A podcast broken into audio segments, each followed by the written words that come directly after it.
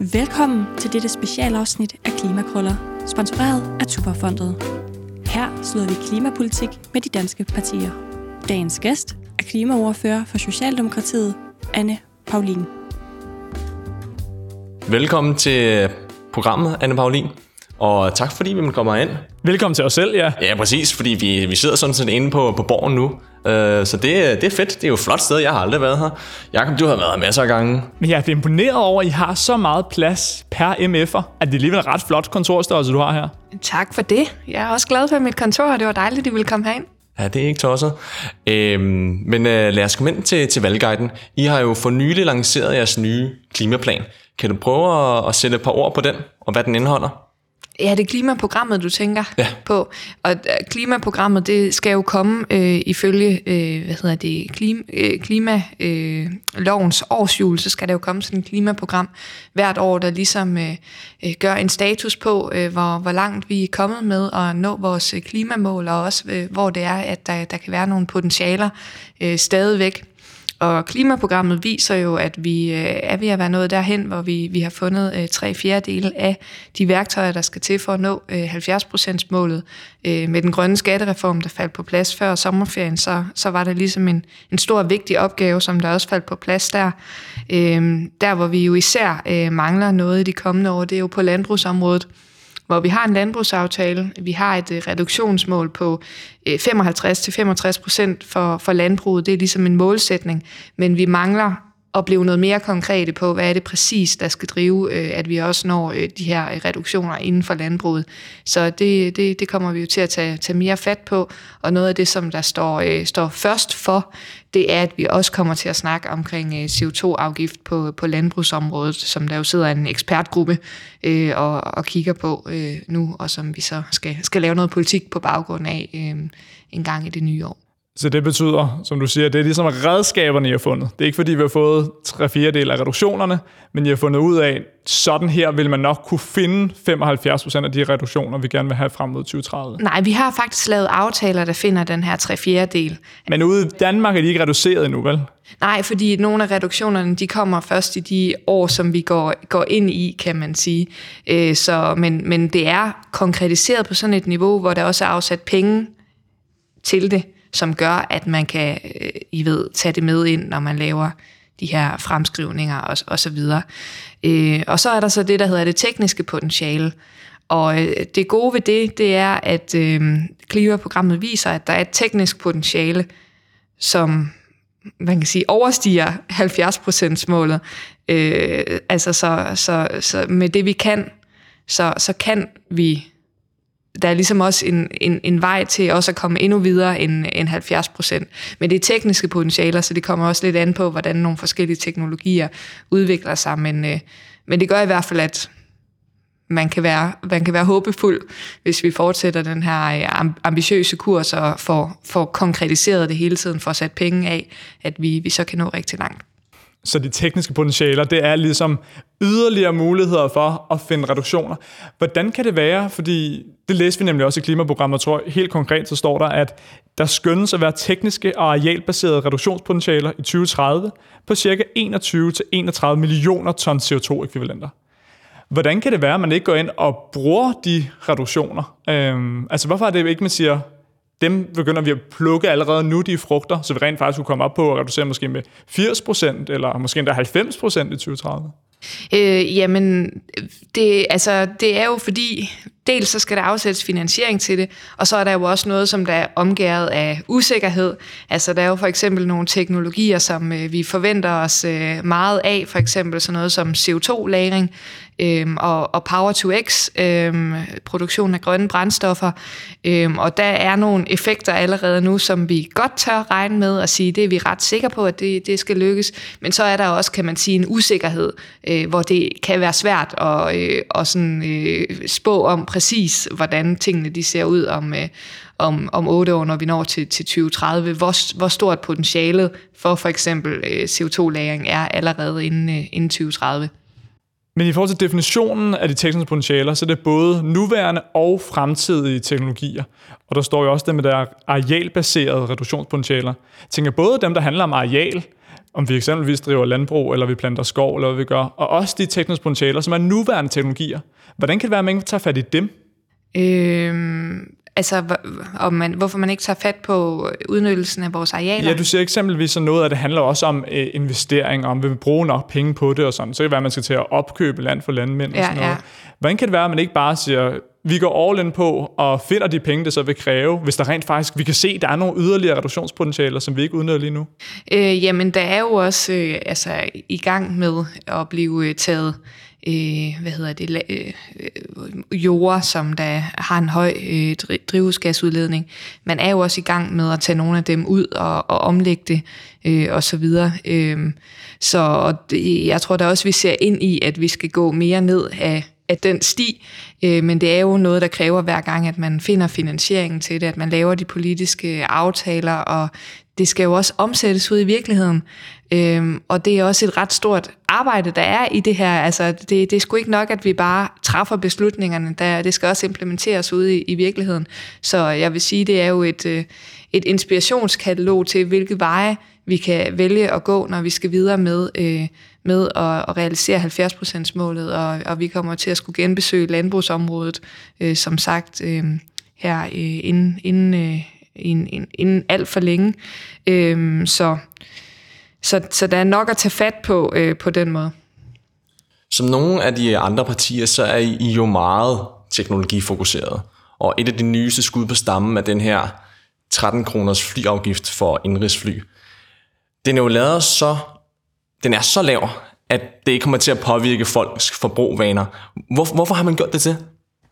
Jamen det er jo fordi, at vi er meget øh, optaget af det her med faktisk at få omstillet øh, flytrafikken. Øh, fordi vi mener jo ikke sådan, at det at flyve, det er en forbrydelse i sig selv, eller det sådan er en, en dårlig ting, fordi det er jo øh, også noget, der forbinder os med, øh, med verden, øh, giver folk muligheder for at være forbundet med verden. Men det er man jo Både- stadigvæk. Øh, tænker du med internet og så videre, eller? Jamen jeg tænker, man har stadig mulighed for at flyve, men hvis man Ja. kan flyve nogle Ja, gange kan man jo flyve men- en uh, flybilletter. Ja, du, du spørger, spørger, hvorfor laver vi ikke en, en flyafgift, som der gør, at, øh, at folk de tænker, nu skal jeg lade være med at flyve, fordi det er blevet dyrt. Ja, og investere mere i Øhm, Danmark. Ja, altså det som er, er målet med vores, øh, vores flyafgift her, det er, at selvom det kun er 13 kroner, så kommer det alt i alt til at, øh, at give ret mange penge. Øh, 1,9 milliarder næsten, som vi så vil bruge til at investere i at lave en grøn indrigsflyvning øh, øh, rute i 2025, og at øh, al indrigsflyvning skal være grønt i 2030. Og målet med det, det er jo også, at det skal være et, kan man sige, et udviklingsprojekt, som der kan inspirere og som kan skabe nogle ringe i, i vandet i forhold til luftfarten generelt. Og så kan man jo også snakke om, jamen, burde det være højere end de 13 kroner? Der er det måske også vigtigt at sige, at der kommer også nogle ting fra øh, EU, som der gør, at øh, det kommer til at blive, øh, blive dyrere at flyve øh, med nogle af de ting, som, øh, som der ligger øh, i, øh, i EU-regi, altså blandt andet, at man fjerner nogle gratis kvoter fra flysektoren, øh, og der er nogle forskellige øh, øh, ting der, som jeg ikke er, er, er, er super ekspert i, men, men som jo alt i alt gør, at der også ligesom kommer nogle, nogle, nogle byrder, eller hvad man skal sige, på, på flysektoren fra EU. Men hvis vi kigger på nogle af Danmarks nabolande, så har de jo noget højere mål. Både Norge, Sverige, Tyskland og England, som på mellemlange og lange flyvninger har en afgift på omkring 700 kroner. Det er jo markant højere. Ja, og det, øh, og det er jo fordi, at det, som der er det afgørende for os, det er at lave en omstilling af, af flysektoren og, og skubbe på øh, for det, snarere end det er at, øh, at forhindre folk i at, at kunne flyve. Den brint, som man så eksempelvis vil bruge det, eller de grønne brændstoffer, dem vil man jo også kunne eksportere og tjene penge på. Vil det ikke være lettere at nå Danmarks målsætninger, hvis vi både gik den tekniske vej og udnyttede de potentialer, der var der, og samtidig så ligesom bad folk om, om de ting, der er ret klimabelastende, lige at gøre det lidt mindre? Jo, det kan man, det kan man jo godt, øh, altså man kan i hvert fald sige, at øh, det ene udelukker jo ikke det andet. Altså det, at, at, at vi, øh, bare fordi vi ikke mm, brandbeskatter det at flyve, så, så betyder det jo ikke, at, at folk ikke godt kan tænke sig om øh, i deres forbrug. Altså jeg synes jo generelt, at folk de skal, tænke sig om, øh, uanset om det er, er flyture, eller om det er, om man virkelig har brug for to biler derhjemme. Det kan jo godt være, at der er nogen, der har det, eller om det er, om man skal købe nyt tøj, eller måske godt kan leve med det, man har. Så synes jeg, at folk de skal, de skal tænke sig om, og, øh, fordi at alting har et aftryk. Grøn energi har også et aftryk, selvom at energien den bliver, bliver grøn, så øh, skal den stadigvæk produceres øh, og forbruges. Så øh, jeg er selv stor tilhænger af, at, at vi generelt tænker mere over vores, øh, vores, hvad hedder det, øh, vores aftryk, og øh, nu flyver jeg selv indenrigs øh, nogle gange, fordi at, øh, at jeg er valgt i Vestjyllands Storkreds, og øh, nogle gange så kan jeg have svært ved at få, få øh, hjemmelogistikken til at gå op, hvis, øh, hvis jeg ikke gør det. Øh, men omvendt så har jeg også øh, kørt elbil ned igennem øh, Europa, og øh, togture ned igennem osv., for fordi at det, det kunne jeg godt på det tidspunkt. Ikke fordi det skal handle om mig personligt, men, men jeg synes, at vi alle sammen skal tænke over de her valg i vores, øh, vores øh, hverdag. Jeg tror, vi kunne fortsætte hele interviewet simpelthen bare om de flyafgifter der. Men ja. jeg tænker, nu lader vi lige ligge der. Og så drejer vi fokus hen på, på CO2-skatten. Fordi at, øh, det tog, tog jo lidt tid, før CO2-skatten kom. Vi ventede lidt på den.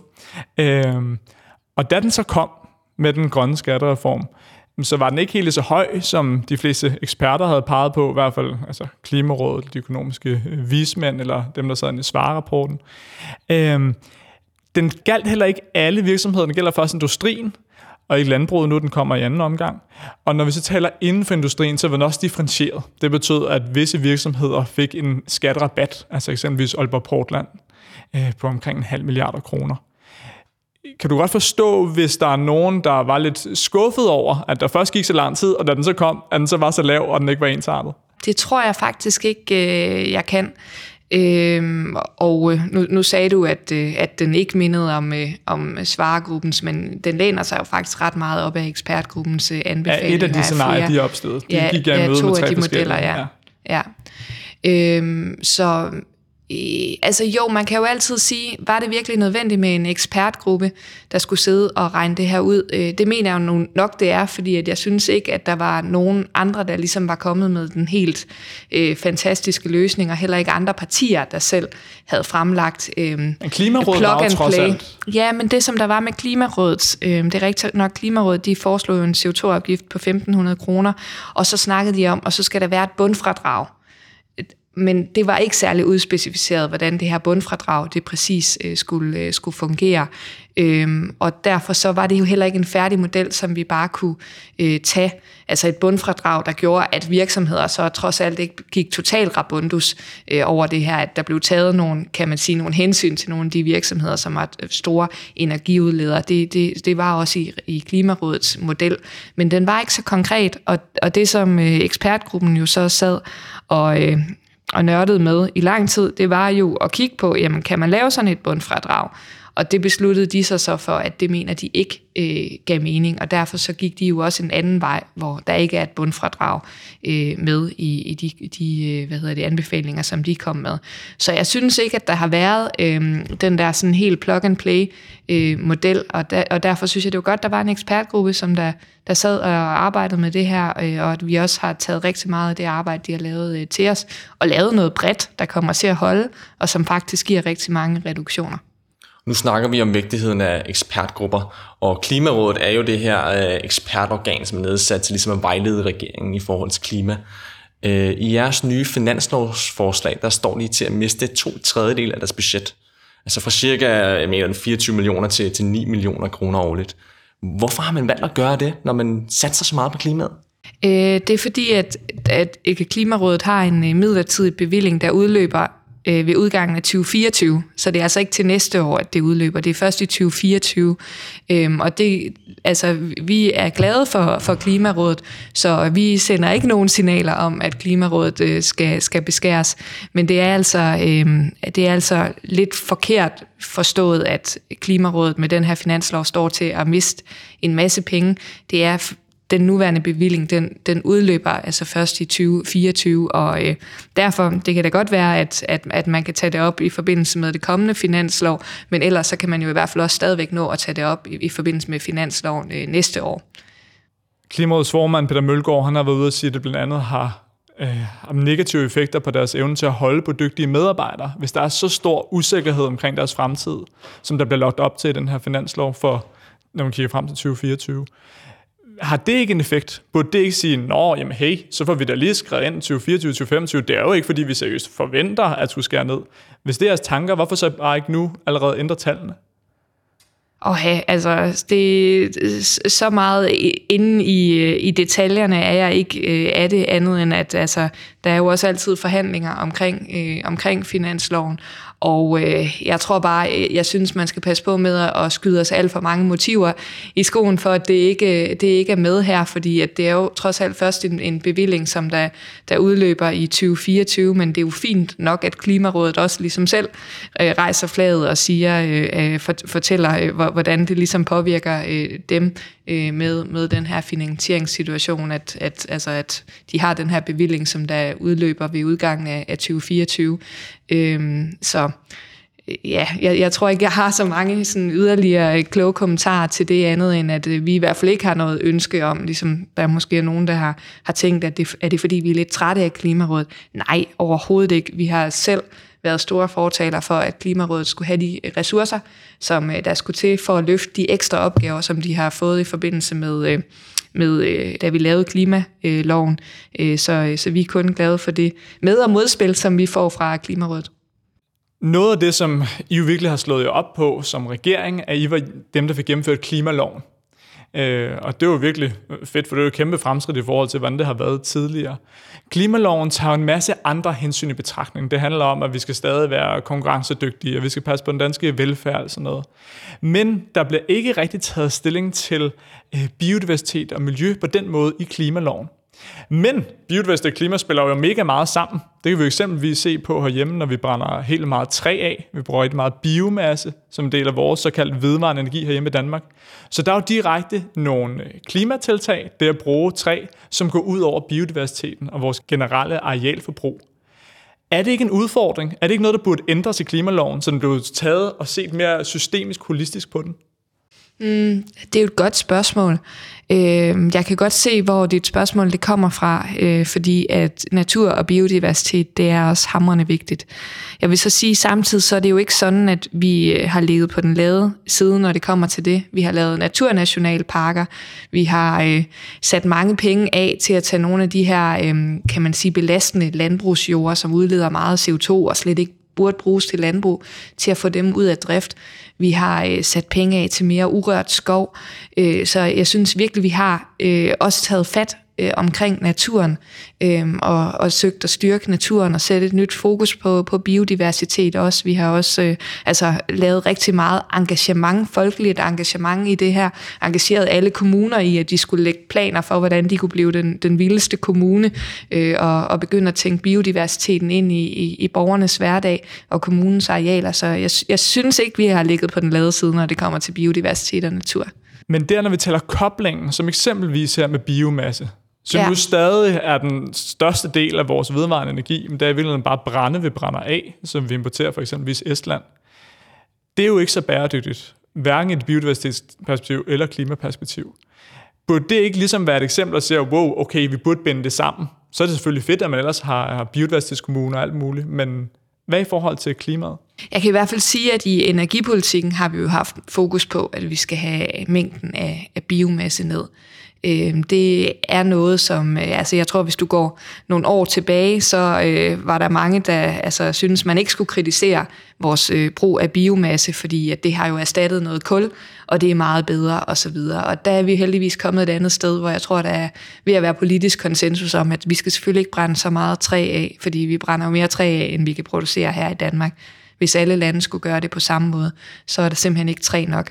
Øhm, så jeg er meget tilfreds med, at vi har fået det her fokus på, at vi skal øh, have biomassen øh, bragt ned andelen af biomasse, som vi, som vi bruger i vores øh, energisystem, og erstattet af noget andet, elvarmepumper osv geotermi, som vi jo også er kommet rigtig langt med faktisk, øh, at få, få lavet nogle gode rammevilkår for, og som de går i gang med blandt andet i Aarhus.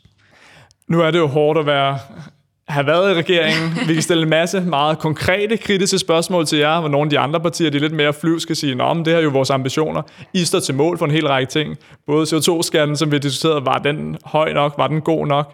Det her med, med flyafgift, de kom med et bud der, så kan vi til stedet sidde og sige, ah, men tager jeg overhovedet fat på, på adfærden her?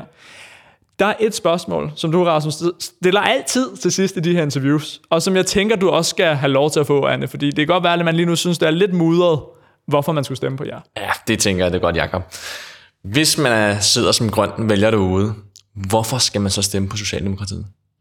Det skal man, fordi det er os, der har været med til at levere de resultater, som der gør, at vi nu står og øh, faktisk øh, har fundet altså øh, tre fjerdedel af de reduktioner, der skal til for at nå vores 70% mål. Vi har lavet øh, en grøn aftale hver, hver anden uge. Vi har haft virkelig øh, travlt og øh, lavet aftale efter øh, aftale. Øh, og øh, jeg ved godt, at der også har været kritik af os undervejs, og folk, der har stået og sagt, det går for langsomt osv., men prøv lige at tænke på en transformation, som der har været på det grønne område de sidste tre år øh, at vi har sat det her turbo på, at vi har fået et 70% øh, mål. Øhm, og det er jeg stolt af, at vi har været med til at drive rundt. Vi er selvfølgelig også blevet presset og haft et godt samarbejde også med, med vores støttepartier. Men øh, hvis man ser øh, alternativet, en øh, borgerlig regering, som der har nogle støttepartier, som øh, er øh, Pernille Vermund og Inger Støjberg og øh, Liberal Alliance, altså partier, som, øh, som ikke engang bakker op omkring klimaloven, eller det skal siges, jeg ved ikke, jeg ved ikke hvor Danmarksdemokraterne står der, men hvad, hvad er det så for en klimapolitik, som vi, vi ser ind i? Øh, så jeg synes, folk de skal stemme på os, fordi vi har leveret mange aftaler, aftale på aftale, og øh, vi øh, ved godt, at vi skal videre. Vi skal også videre end 70 procent, øh, når vi øh, er nået i mål med, øh, med det. Øh, og, og det vil vi rigtig gerne fortsætte med at tage et lederskab på. Anne Paulin, tusind øh, tak for snakken, og tak, tak fordi du ville medvirke i programmet. Det var så lidt.